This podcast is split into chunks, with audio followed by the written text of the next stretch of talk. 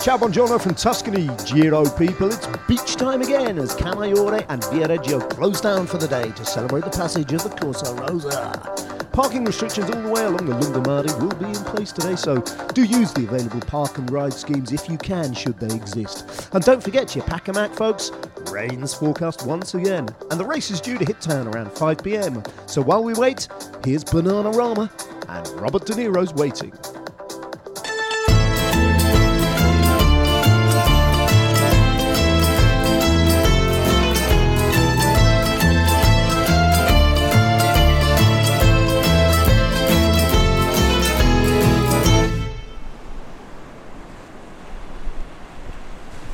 Well, this is genuinely very familiar territory to me. We're in Tuscany. Stayed last night in Lido di Camaiore, which is a, uh, a, one of the big Tuscan resorts. In fact, all along this coast, right down to Viareggio, uh, where the race finishes today, is um, just a, a, big sandy stretch of coast.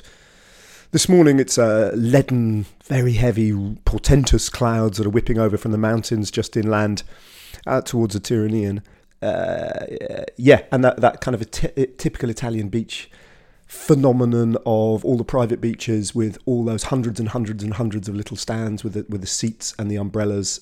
Most of them folded down now because they're not expecting, I don't think, with the rain that's forecast today to have do much business. And besides, it's only uh, it's only the very beginnings of the summer season. Um, but it's odd to be here in the summer because um, I am, uh, as I say, I'm very familiar with coming here, but normally um, it's March when I come here, and it is can be quite cold, can be quite warm as well, but can also be still bitterly cold here in March. Um, for because these days Lido di Camaiore ho, uh, um, hosts. Good grief!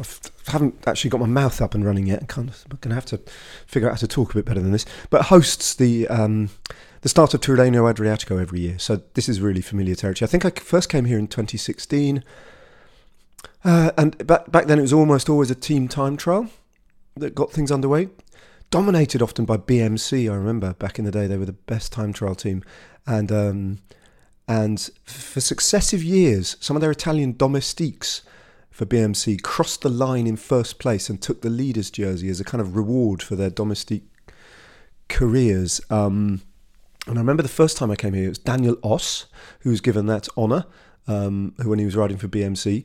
And the following year, uh, 2017, BMC won again, and the blue jersey, the light blue jersey of the race leader, was taken by Damiano Caruso. So six years ago, and at the time, I remember all the commentary was about the long-serving uh, domestique for BMC enjoying his uh, his minor reward as uh, in recognition of you know how much service he'd put in, in for others in that team, which was true at the time.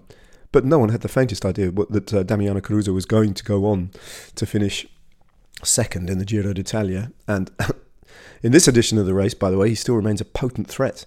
So he's, he's one to watch out for.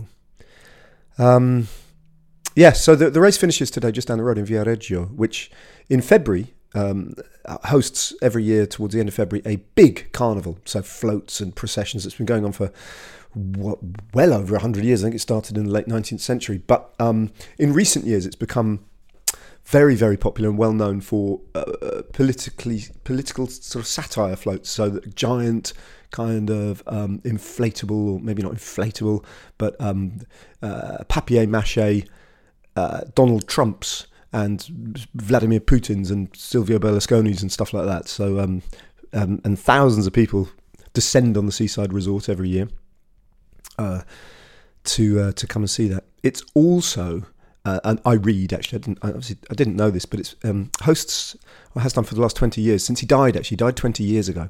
It hosts a festival, a musical festival in the honour of an Italian singer, singer songwriter called Giorgio Gaber. Tempo che non sono neanche più fascista. Sono sensibile altruista, orientalista. Gaber was a, a Milanese singer-songwriter guitarist, um, but also wrote plays, wrote novels, wrote short stories, um, and was one of those sort of polymath figures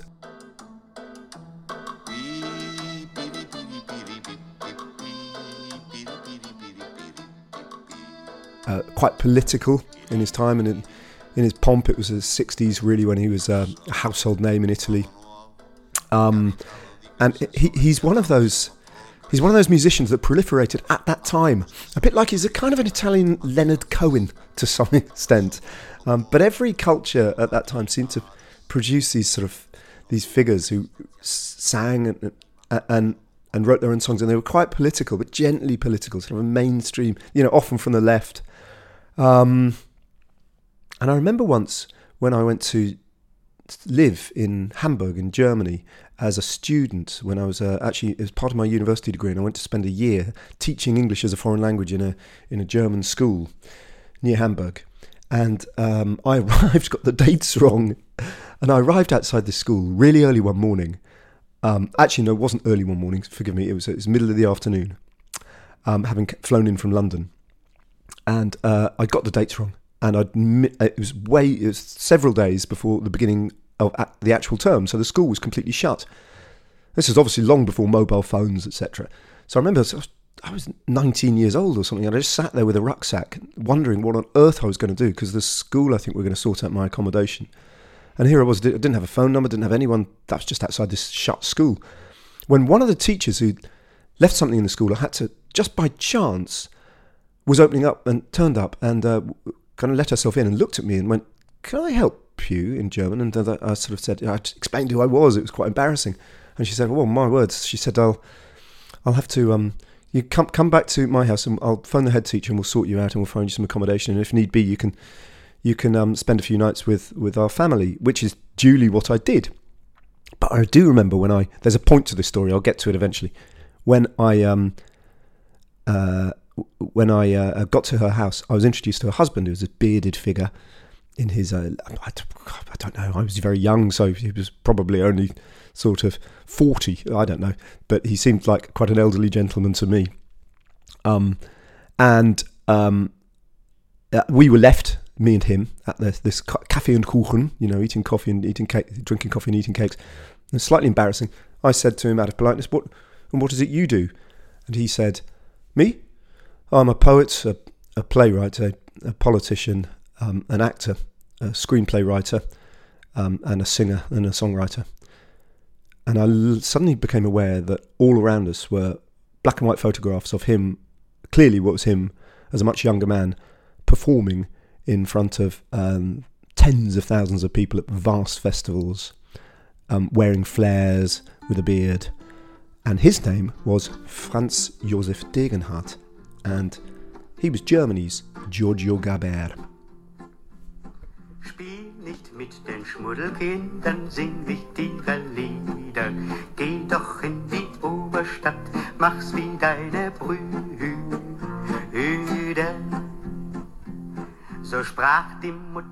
Um, we're in um, this, so this might actually enter our commentary today. 300 meters to go, just where, just where, if you're going long with a tailwind, yeah.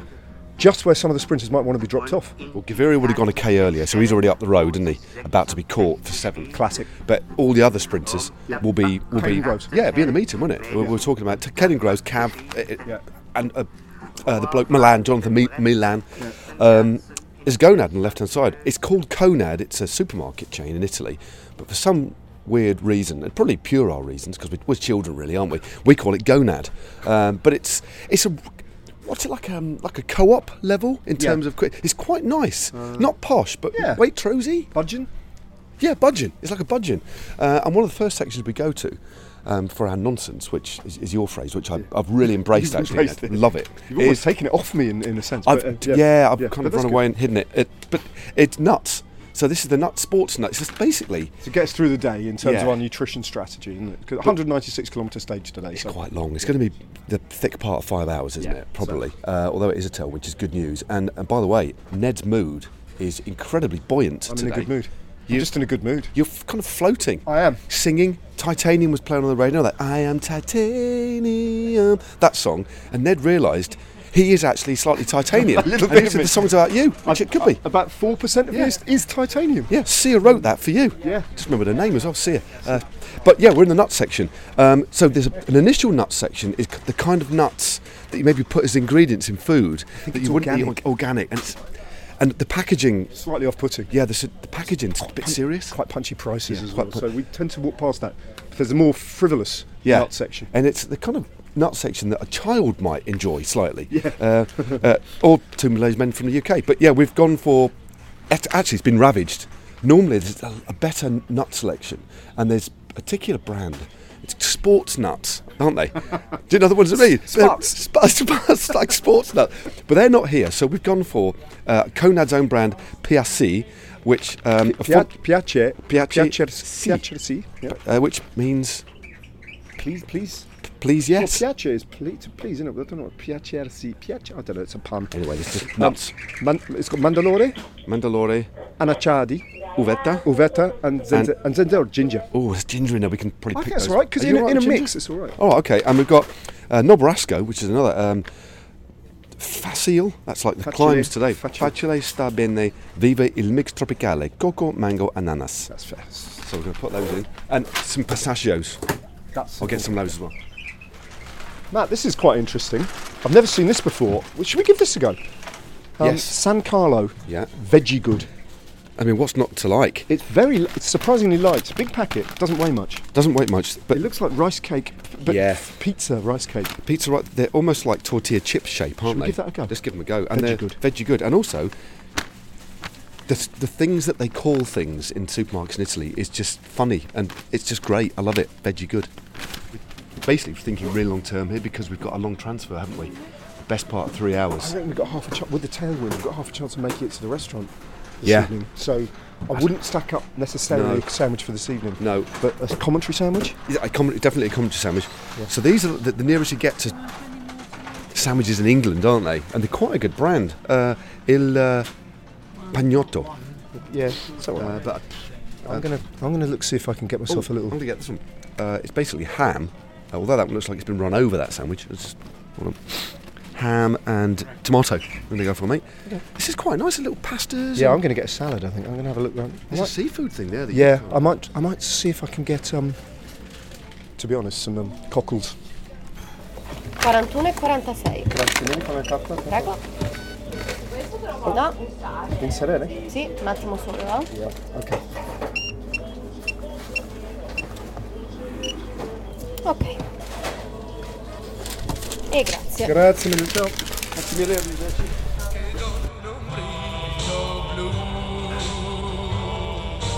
Just seen um, the- just seen the blue jersey, haven't we? David Bais ride past our cafe where we've sat for to have a coffee. I mean, we're sat in a little cafe like, with like a glass kind of uh, atrium, uh, like, like, a, like an extent. What would you call it? Like a, a greenhouse. So we couldn't reach out, but we saw him ride by. Well, we're pretty sure it's him. Yeah, I mean, I'm, I'm 90% that's Bais, and like you say, he's, he, screwed up, Ned.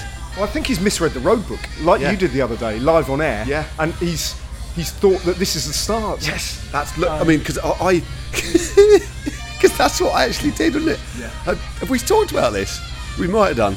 Well, we're now at the stage of confusion where we, We don't don't know know. whether we've thought something, said something out loud, said it in commentary, or said it on the pod, or not said it at all. or, or just it's a complete figment. Uh, so yeah, I at the end of the show, the stage graphic comes up. Ned throws to me uh, quite beautifully, and normally there's a snarky comment, just uh, low in the mix. You can't hear on air, just to throw me a little bit. Um, Workplace bullying. yeah, workplace bullying. Um, that's been that's in hand, so don't don't stress about that. But um, yeah, and I thought, and I started off the stage at the end and went backwards. Then, then, then, then I saw the graphic moving in the opposite direction to my you mind. thought the graph, you thought the graphic was wrong, and uh, like your face was a picture of fury, wasn't it?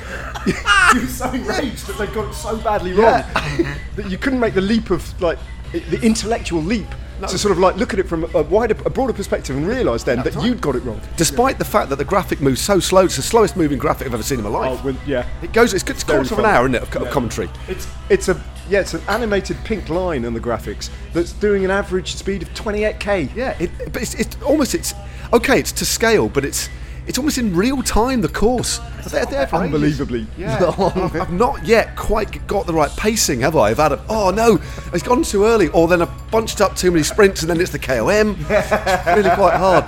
But, but I'm enjoying it so much because I don't have to talk. It's great. I just listen, and I can tell that you you're anticipating the first sprint at Fossel or something like that, Yeah. and it's like you know 120 k's in, and you're starting to tee it up, but the actual little arrow's still only at about Yeah. 35 k. moving around over some little unidentified towns and hills. so what? So then, what I generally throw in is generic directional cues, like oh, westward, then slightly northern, back westward, east, and then heading towards the first intermediate sprint of the day at Fosso. But it's not quite there yet. Another little undulation. Oh, we're there, past the sprint at Fosso, it- for example. But yeah, by east, he's got it wrong. Yeah. Uh, and we'll just have to see. I don't know how he's going to turn that round. Uh, well, he's got an hour. He's got about an hour to get to the start, um, which is 196 kilometres. You might too late to ride the reverse race route, but um, Yeah. I suppose maybe the other option is that wasn't actually Davide Bais. There is that. There is Might- that. Might be somebody just looked Yeah, let, let's let's hope it wasn't Davide Bais. for his sake. Yeah, because it's Could could be a good day day. for him. Yeah. two, cat cat, cat, cat, but in the road book, I love the, the English that they use in the road book, and Oh, this isn't a, this isn't a criticism. It's more of a, a wonderful obligation about the subtlety of language. Is that the the descriptions of the course? One of the classics they use uh, descriptor is wavy. It's a wavy course. What does that actually mean? Do you think? Is it up and down or is it lateral waving? Is it just I think it's a 360 degree, uh, like it's a three dimensional movement concept. So it's like lateral and undulatory. through both planes? Through but all planes, yeah, uh, in- yeah. So, and then the one they've used today, the, the ascent of the second category climb is a long one, um, but so, save for the last three kilometres, it's a weak climb. The word weak. For A weak gradient. It? Gra- yeah, weak, weak gradient, weak gradient. So, Unusual, isn't it? yeah, it's unusual, but but funny. True. Uh, but also, it's just long, isn't it? It is very weak uh, and up and down. Yeah. Davide Bais is actually at the start. We Yeah, hope. Yeah, it is. is. That was just us being, being uh, good-natured. Yeah. Yeah, just japing. Um, but a lookalike of Davide Bais's teammate. Vincenzo Albanese, which we see quite often actually, is this outside candy shops, sweet shops, which proliferate in Italy actually. There's obviously a chain of product that has placed um, life-size Supermans, carbon fibre Supermans, outside the shop to kind of attract children and us. we are. we- We've been stopped in our tracks twice now, haven't we? Yeah. But it's quite an unusual, quite stylised Superman, Supermen, um, quite thick set as Superman is, um, with like an Elvis Presley kiss curl. Uh, or a Superman kiss curl, but it's the face that we were drawn to. Yeah. And immediately I, I, I thought of someone. I thought, who, who is it? And then I looked to you, and it's it's, it's Vincenzo Albanese. Uh, our favourite Eolo favourite Kometa rider. rider. Our favourite Italian rider, basically. I mean, plus, when you think about it, probably one of the best Italian riders currently riding, actually. Um, but yeah, remarkably similar. So uh, yeah, Yeah, and, and uh, it's funny that like Albanese again pops into our thoughts today because I can't remember what I can't remember what I was reading yesterday, but um, a penny dropped about Vincenzo Albanese. I hadn't realised, and now it's completely obvious to me, that his surname Albanese li- means the Albanian. It means Albanian. So his, he is actually Vince- Vincent the Albanian. it's a great Sounds like a, a kind of character of medieval folklore, doesn't it? It does. Vincent the Albanian. What was it, Sir John Hawk, Hawkwood the other Yes, day? with he had the pointy nose Yeah. and the, and the mass slaughter. Yeah. Yeah. Um, yeah, Vincent the Albanian. I wonder if it's a. Nah, it's not the day for him, is it? Bunch sprint today? I think so. But with that tailwind, we're, we're quite happy it's a tailwind, aren't we? So it's going to be fast. Um, yeah.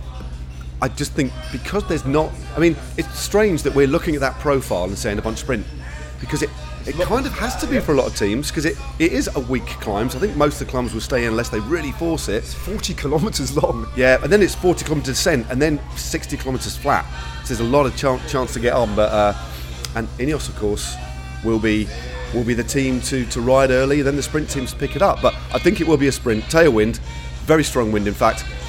And, and we're pondering as well in terms of the race. We're surrounded by balloons that are festooning this particular bar.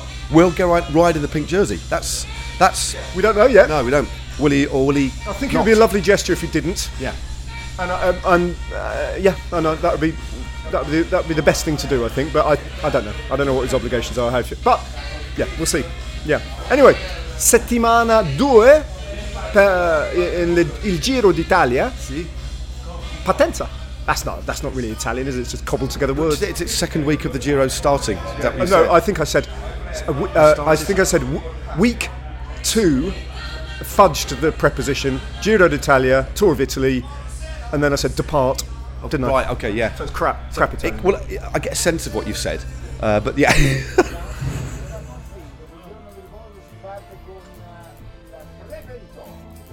Well, hello again. The second week of the Giro is about to get underway with a finely balanced stage, a chance for the break to go to the line, perhaps, but also a realistic opportunity for a bunch sprint on the Tuscan Tyrrhenian coast.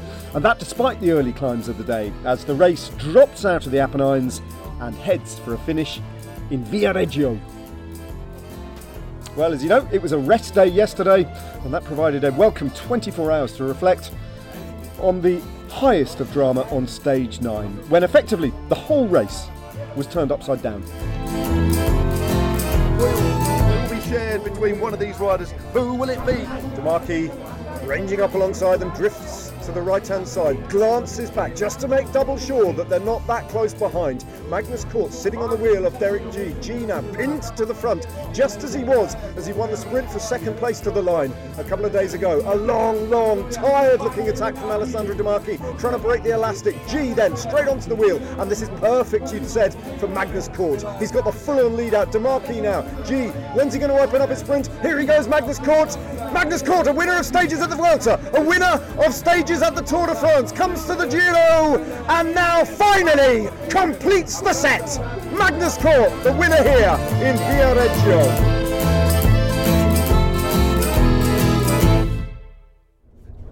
Well, several hours have elapsed since uh, the end of stage 10, which ended with the mustachioed Magnus Cort uh, claiming victory in uh, the Giro d'Italia for the first time in his career.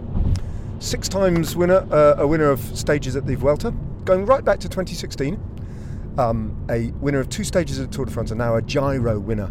Uh, so well done, Magnus Cort, and well done, EF Education EasyPost, and well done, the breakaway.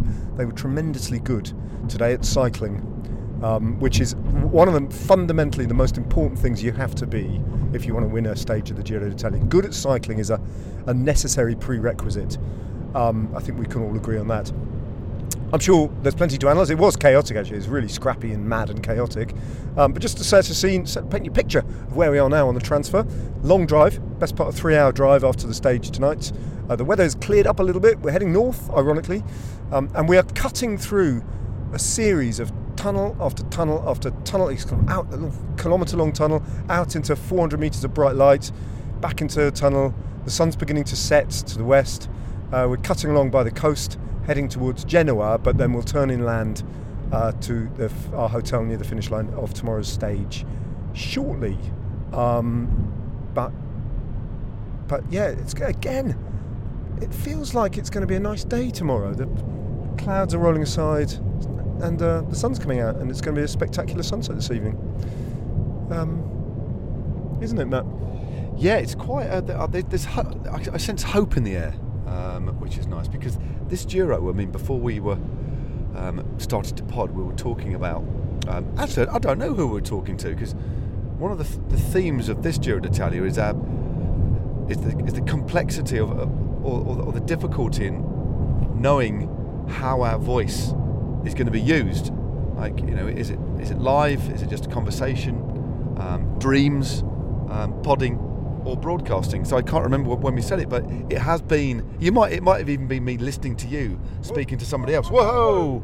Sorry, He was just drifting, wasn't he? Yeah, He's drifting. Yeah, it's just she- Vincenzo. It wasn't that album, the Dainese. Yeah, I mean, I mean, uh, he, I mean, we should cut him some slack. He's probably on Facebook or something. So just, whoa, yeah, Fair enough. I mean, Yeah. if he's got to, yeah, he's got to update his Facebook, hasn't he, while he's driving? So obviously that's fair enough. do some emails. But yeah, this is a particularly. It's not sketchy because um, it's just a slightly thin dual carriageway. This is a slender dual carriageway, slightly sinuous. But yeah, we're just cutting through the rock all the time, aren't we? These tunnels, series of tunnels, very rarely in the light. But each time we emerge, over the last, actually, only the last 10, 15 minutes, had some lovely views. We've got the. Uh, the sea out still, yeah, out to our left. I think I saw that a few moments ago. But the weather looks all right. It's got hope, but it's been such a strange Giro weather-wise. It's just been quite tempestuous and almost indecisive. We started off today, beautiful sunshine where we were at the finish, and then by the end it was grim.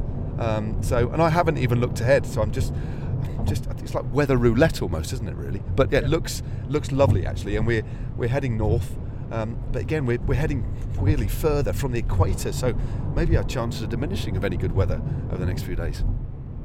Yeah, uh, the equator has a large effect on weather. Um, General Heat. yeah, yeah, yeah, yeah. We bumped into Jensie after the after the stage finished today, didn't we? Yeah, Jensie. Oh, hey guys. He's got. I mean, you're a German speaker, Ned, but I, I've, I, he's probably one of the most German Germans. That I've, he's got a very distinct German voice. Do you think? Yeah. But then, know about that. but oh, there's a bit of American in there as well, isn't he? Uh, there's a lot of Australia. He spends a lot of time in Australia. He's very got a big fan base down under, hasn't he? yeah.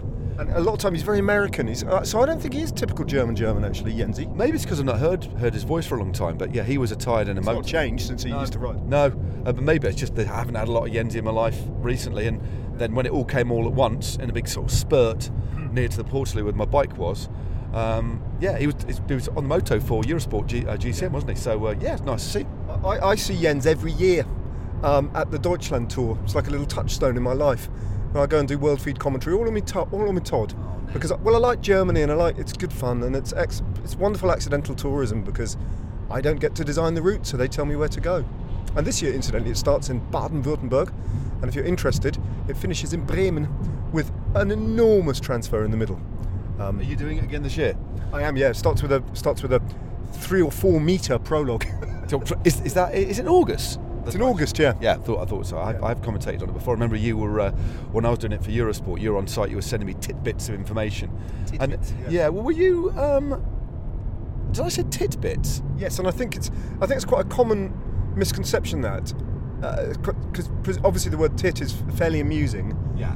and uh, I think people reach for that, whereas actually I think it's spelt and written tidbits. It's got it's a D, isn't it? Yeah. Tidbits. It's like um, polka dot and polka dot. Yeah. That's, that's often mispronounced as well, isn't it? Yeah, yeah, yeah. Uh, uh, can I? Oh no, this is going to sound like I'm. This is going to sound like work workplace bullying now. Uh, you- got- no, but I've mentioned this to you Oh! before. Oh, which way? To the right. To the right. To the right. I did well there. Sorry. I'll do a beep Sorry, there. podcast. That's- that's Sorry, okay. podcast. That's That okay. live. Yeah, that was live. driving. Yeah. Um, Um, we good? We good? Yeah, that was absolutely fine. Nothing to Are see there. We're absolutely Um, fine. I checked the mirror, slow, shaved, shaved off a substantial amount of speed. Italian, Italian roads. Uh, okay, let's get, let's get this out of the way. The runoffs on Italian roads coming out of service stations or just main roads, generally in, in, in Britain, although we've got by no means a perfect country, uh, what on earth? I mean, seriously, so, like the runoff on today's motorway from, from when we swapped driving, right? Ned did the first hour and a half, I'm going to do the last bit. It was essentially a T junction with no runoff at all. Yeah, it, there's not much warning, is it? It's the No. it's the um it's the, the the autostrada of surprise, isn't it? Yeah. Often in Italy. So I'm just letting, I'm just like, my heart Well, we can all going down. decompress. decompress a little bit. That was that was close. Um, yes, no, yes, yes, no, no. It wasn't a question. It was uh, yes, no. Uh, uh, work, this is going to sound like it's workplace bullying, but I want you to I want you to um, sta take it in a sort of collegiate spirit that we work as a team, as a commentary team. So What have I done wrong? Tell no, no, no. It's a word that you have a tendency Mispronounced. to mispronounce, but it's quite ingrained in you, I think. So I have mentioned it to you a year or two ago. Do it again, do it again now. Can I say what it is? Uh, yeah. You say unwieldy. Quite un- you use the word. He's quite he's quite an unwieldy pedal stroke. or something. You've you've said, said said to you've said I've mentioned it to you before, Yeah. And it's unwieldy, isn't no, it? No, there's no. it? You chuck in an extra L. It's unwield, unwieldy, unwieldy. unwieldy. Un- not unwieldy. That's right. Unwieldy. So Yeah. dy, dy. It's fine. Tell him okay? Otherwise, I'm just gonna Sorry. just do. No, don't don't apologise. It, it's still it's obviously going to be a bit weird for the next hour in the car because I feel like you're not picking on me. But it, it basically our job. Let, let's be honest. Our job is to broadcast, and generally Words are important. words are important. We need, you know, uh, uh, there's a there's a bottom line in, in terms of our, our grasp of our own language. And if I'm saying a word regularly wrong, you need to point it out. So thank you. Still hurts. going, going, going back to Jensie, going back to Jensie, I yeah I see him every year at the at the Deutschland tour because he has a contract, um, a commercial contract with. Have I mentioned this before? I know I know what you're going to talk about. Is it like was it like raining and he was on his own with the kids? Kinder eggs. The Kinder eggs, and you and you felt sorry for Jensie because it was raining and there was no kids at his ride. Pouring with rain. I think it might be the edition of the race you commentated. Do you remember? It rained very heavily. Oh, around that finishing circuit, yeah, around the, Nuremberg. around the castle, yeah. That's right. And um, but he was there every day, and it was a very wet edition of the race. And at the finish line, his uh, so his business partner, Kinder Eggs, had set up a little kiddie velodrome. You know, a little sort of like you can imagine it made of plastic that they assemble like in a, in a Meccano fashion, and then and then there are tiny kids. It's for really little kids who come to try and ride out these you know try out these little bikes, and Jensie is there as the kind of animator, the kind of you know he's a celebrity, big hitter. You know. Basically, children's. He's been hired as a cycling children's entertainer, isn't he? Let's be honest with you. But he's got enthusiasm that knows no bounds, yeah. And um, he also takes his job very seriously of of enthusiasm. And and in the quite por- earnest enthusiasm, isn't it? In the nicest of ways. Yeah. so day after day, there'd be like, uh, not very many because the weather was so bad. But every now and again, a toddler would be on the track in the pouring rain, and Jensie would be encouraging this toddler in this slightly depressing situation, wearing this Kinder Egg costume, and um, but it'd be quite, you know, like what I've just said, workplace bullying. Yeah. Would it? Would it be Cross, be quite close to crossing the line. right? So would he be almost Shouting at the- shouting at the- almost like um, pushy parents at a football match. Come on, you can do it! Yes, and, and Pedal! So, so basically, I mean, you're making me. I, I feel a bit frightened. Can you imagine how like a, a four-year-old's going to feel like pedaling around in the rain with Jensie dressed as a Kinder Egg, yelling at you?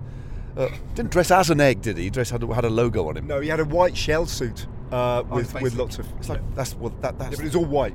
Well, that's the beauty of Kinder Eggs because they're reversed, aren't they? They're, they're like an inverted egg, aren't they? Because the milk chocolate is on the inside and the white chocolate is on the outside.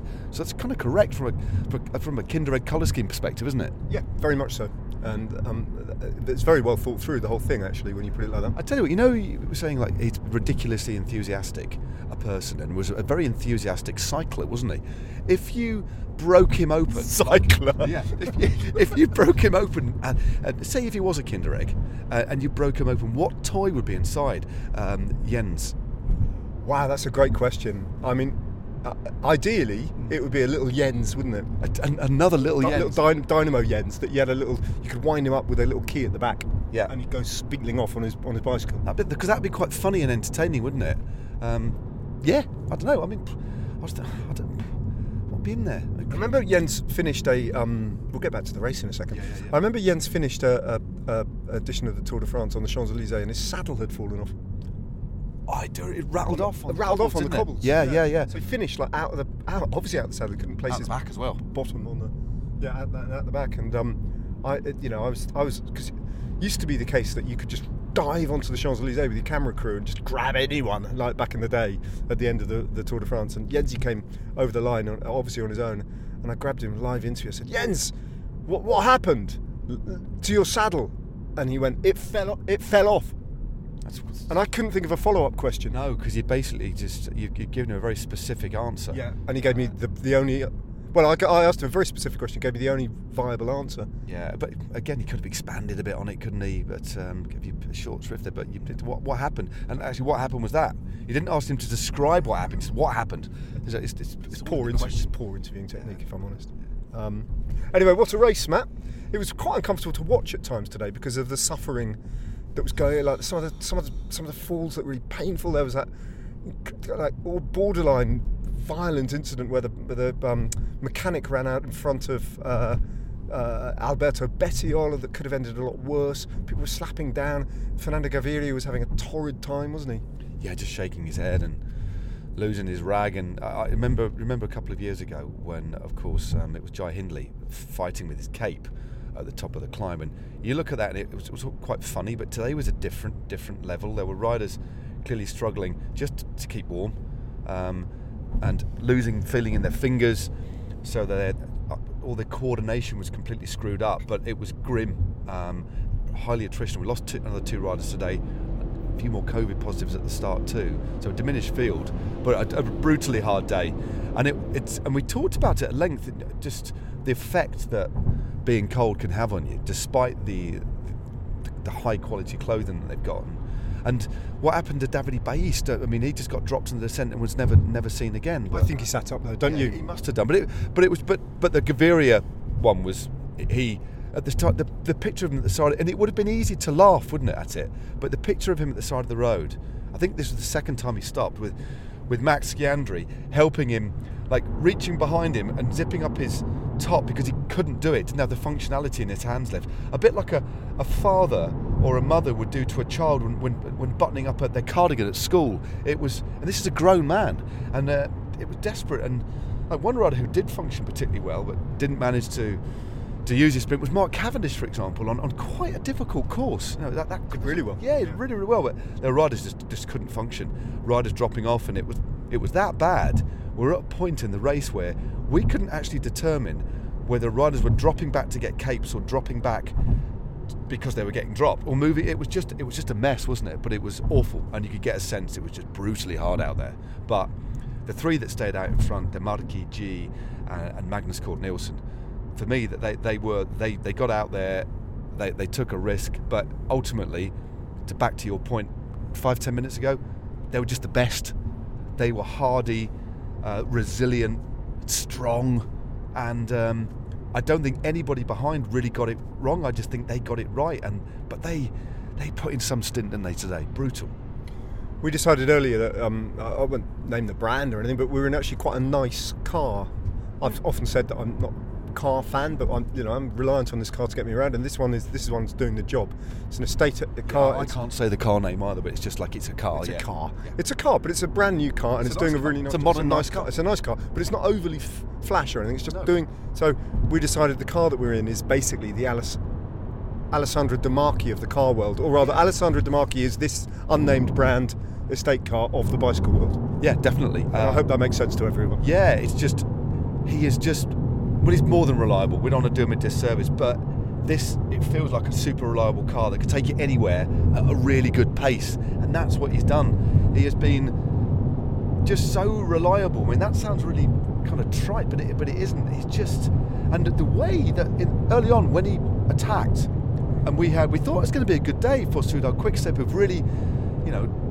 Stepped up after losing Remco Evenepoel. Vervaeke was there. They just and couldn't. Cattaneo. They just. They just bang bang. Yeah. They just couldn't k- keep It's up. true. And also Derek Gee. Just Yeah. what a revelation he's been to Yeah. himself. I would imagine as well. He's just living the dream. What, what is that second place? I'm sorry, I'm just going to be serious. Another second place. Yeah. Just, Yeah. Well done. up. he's like, is he like fifth in the Maglia Ciclamino now, isn't he? Yeah. Accidentally keeps finishing second, and yeah. But that, uh, yeah, it was um, no, all three of them fully deserved. And I tell you what, it was one of the Corratec riders who hit the nail on the head today. And talking about the break that would ultimately go, it'd be a break that would get caught, Yeah. or it'd be a break of strong riders that stayed clear. Quite- yeah, it's, it's, it's quite a simple um, kind of. It was quite- prescient, really, but uh, that's what happened. Um, but it was in the end, the, the longer we got into the stage, and the, the, the fact that the time gap wasn't coming down, was um, there was a sense of inevitability for the first time that the break would survive.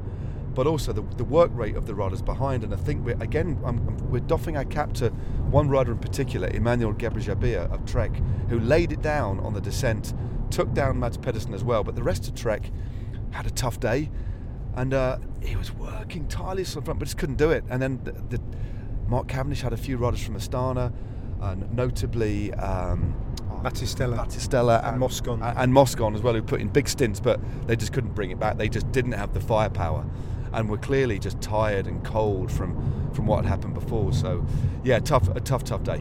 It's really hard to watch. I just find it quite uncomfortable watching sprinters powerless to affect it any more than they do. I mean, they can, you know, it's their, they're very, they become the road captains at that point. In other words, they determine the tactics quite often, don't they? Yeah. So right, go, you know. So that Cavendish was so he was clearly it was a sign that he was feeling good. Yes. Cavendish that he committed pretty much his entire team that he had left with him to actually, you know, Astana more than any other team had numbers there trying to bring this break back and, and you could see Cavendish was so prominent wasn't he riding sort of seventh eighth wheel and sitting up and looking trying to look and like and then you could see his frustration grow and then that kind of like not that shake of the head as he realised it wasn't going to happen for him because he really wa- still hasn't actually had a clean sprint at this Giro yet has he he's either not been there or he's been wiped out by Albanese, or he didn't quite, you know. So it's another opportunity tomorrow, but um, his form's coming potentially. I think he's, I think he's clearly, you know, mentally in a great place because he had now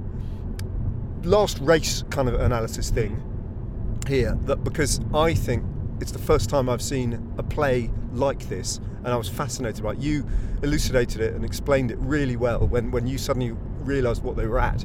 But I thought Bahrain Victorious played a really interesting move today um, that had a had an effect on the race, a profound effect on the race, um, and that was on the descent, the big wet descent, Andrea Pasqualon, who is a fantastic descender, took uh, Jonathan Milan and, this is very significant, Damiano Caruso, plus Pavel Sivakov, incidentally, who just marked the move, with him.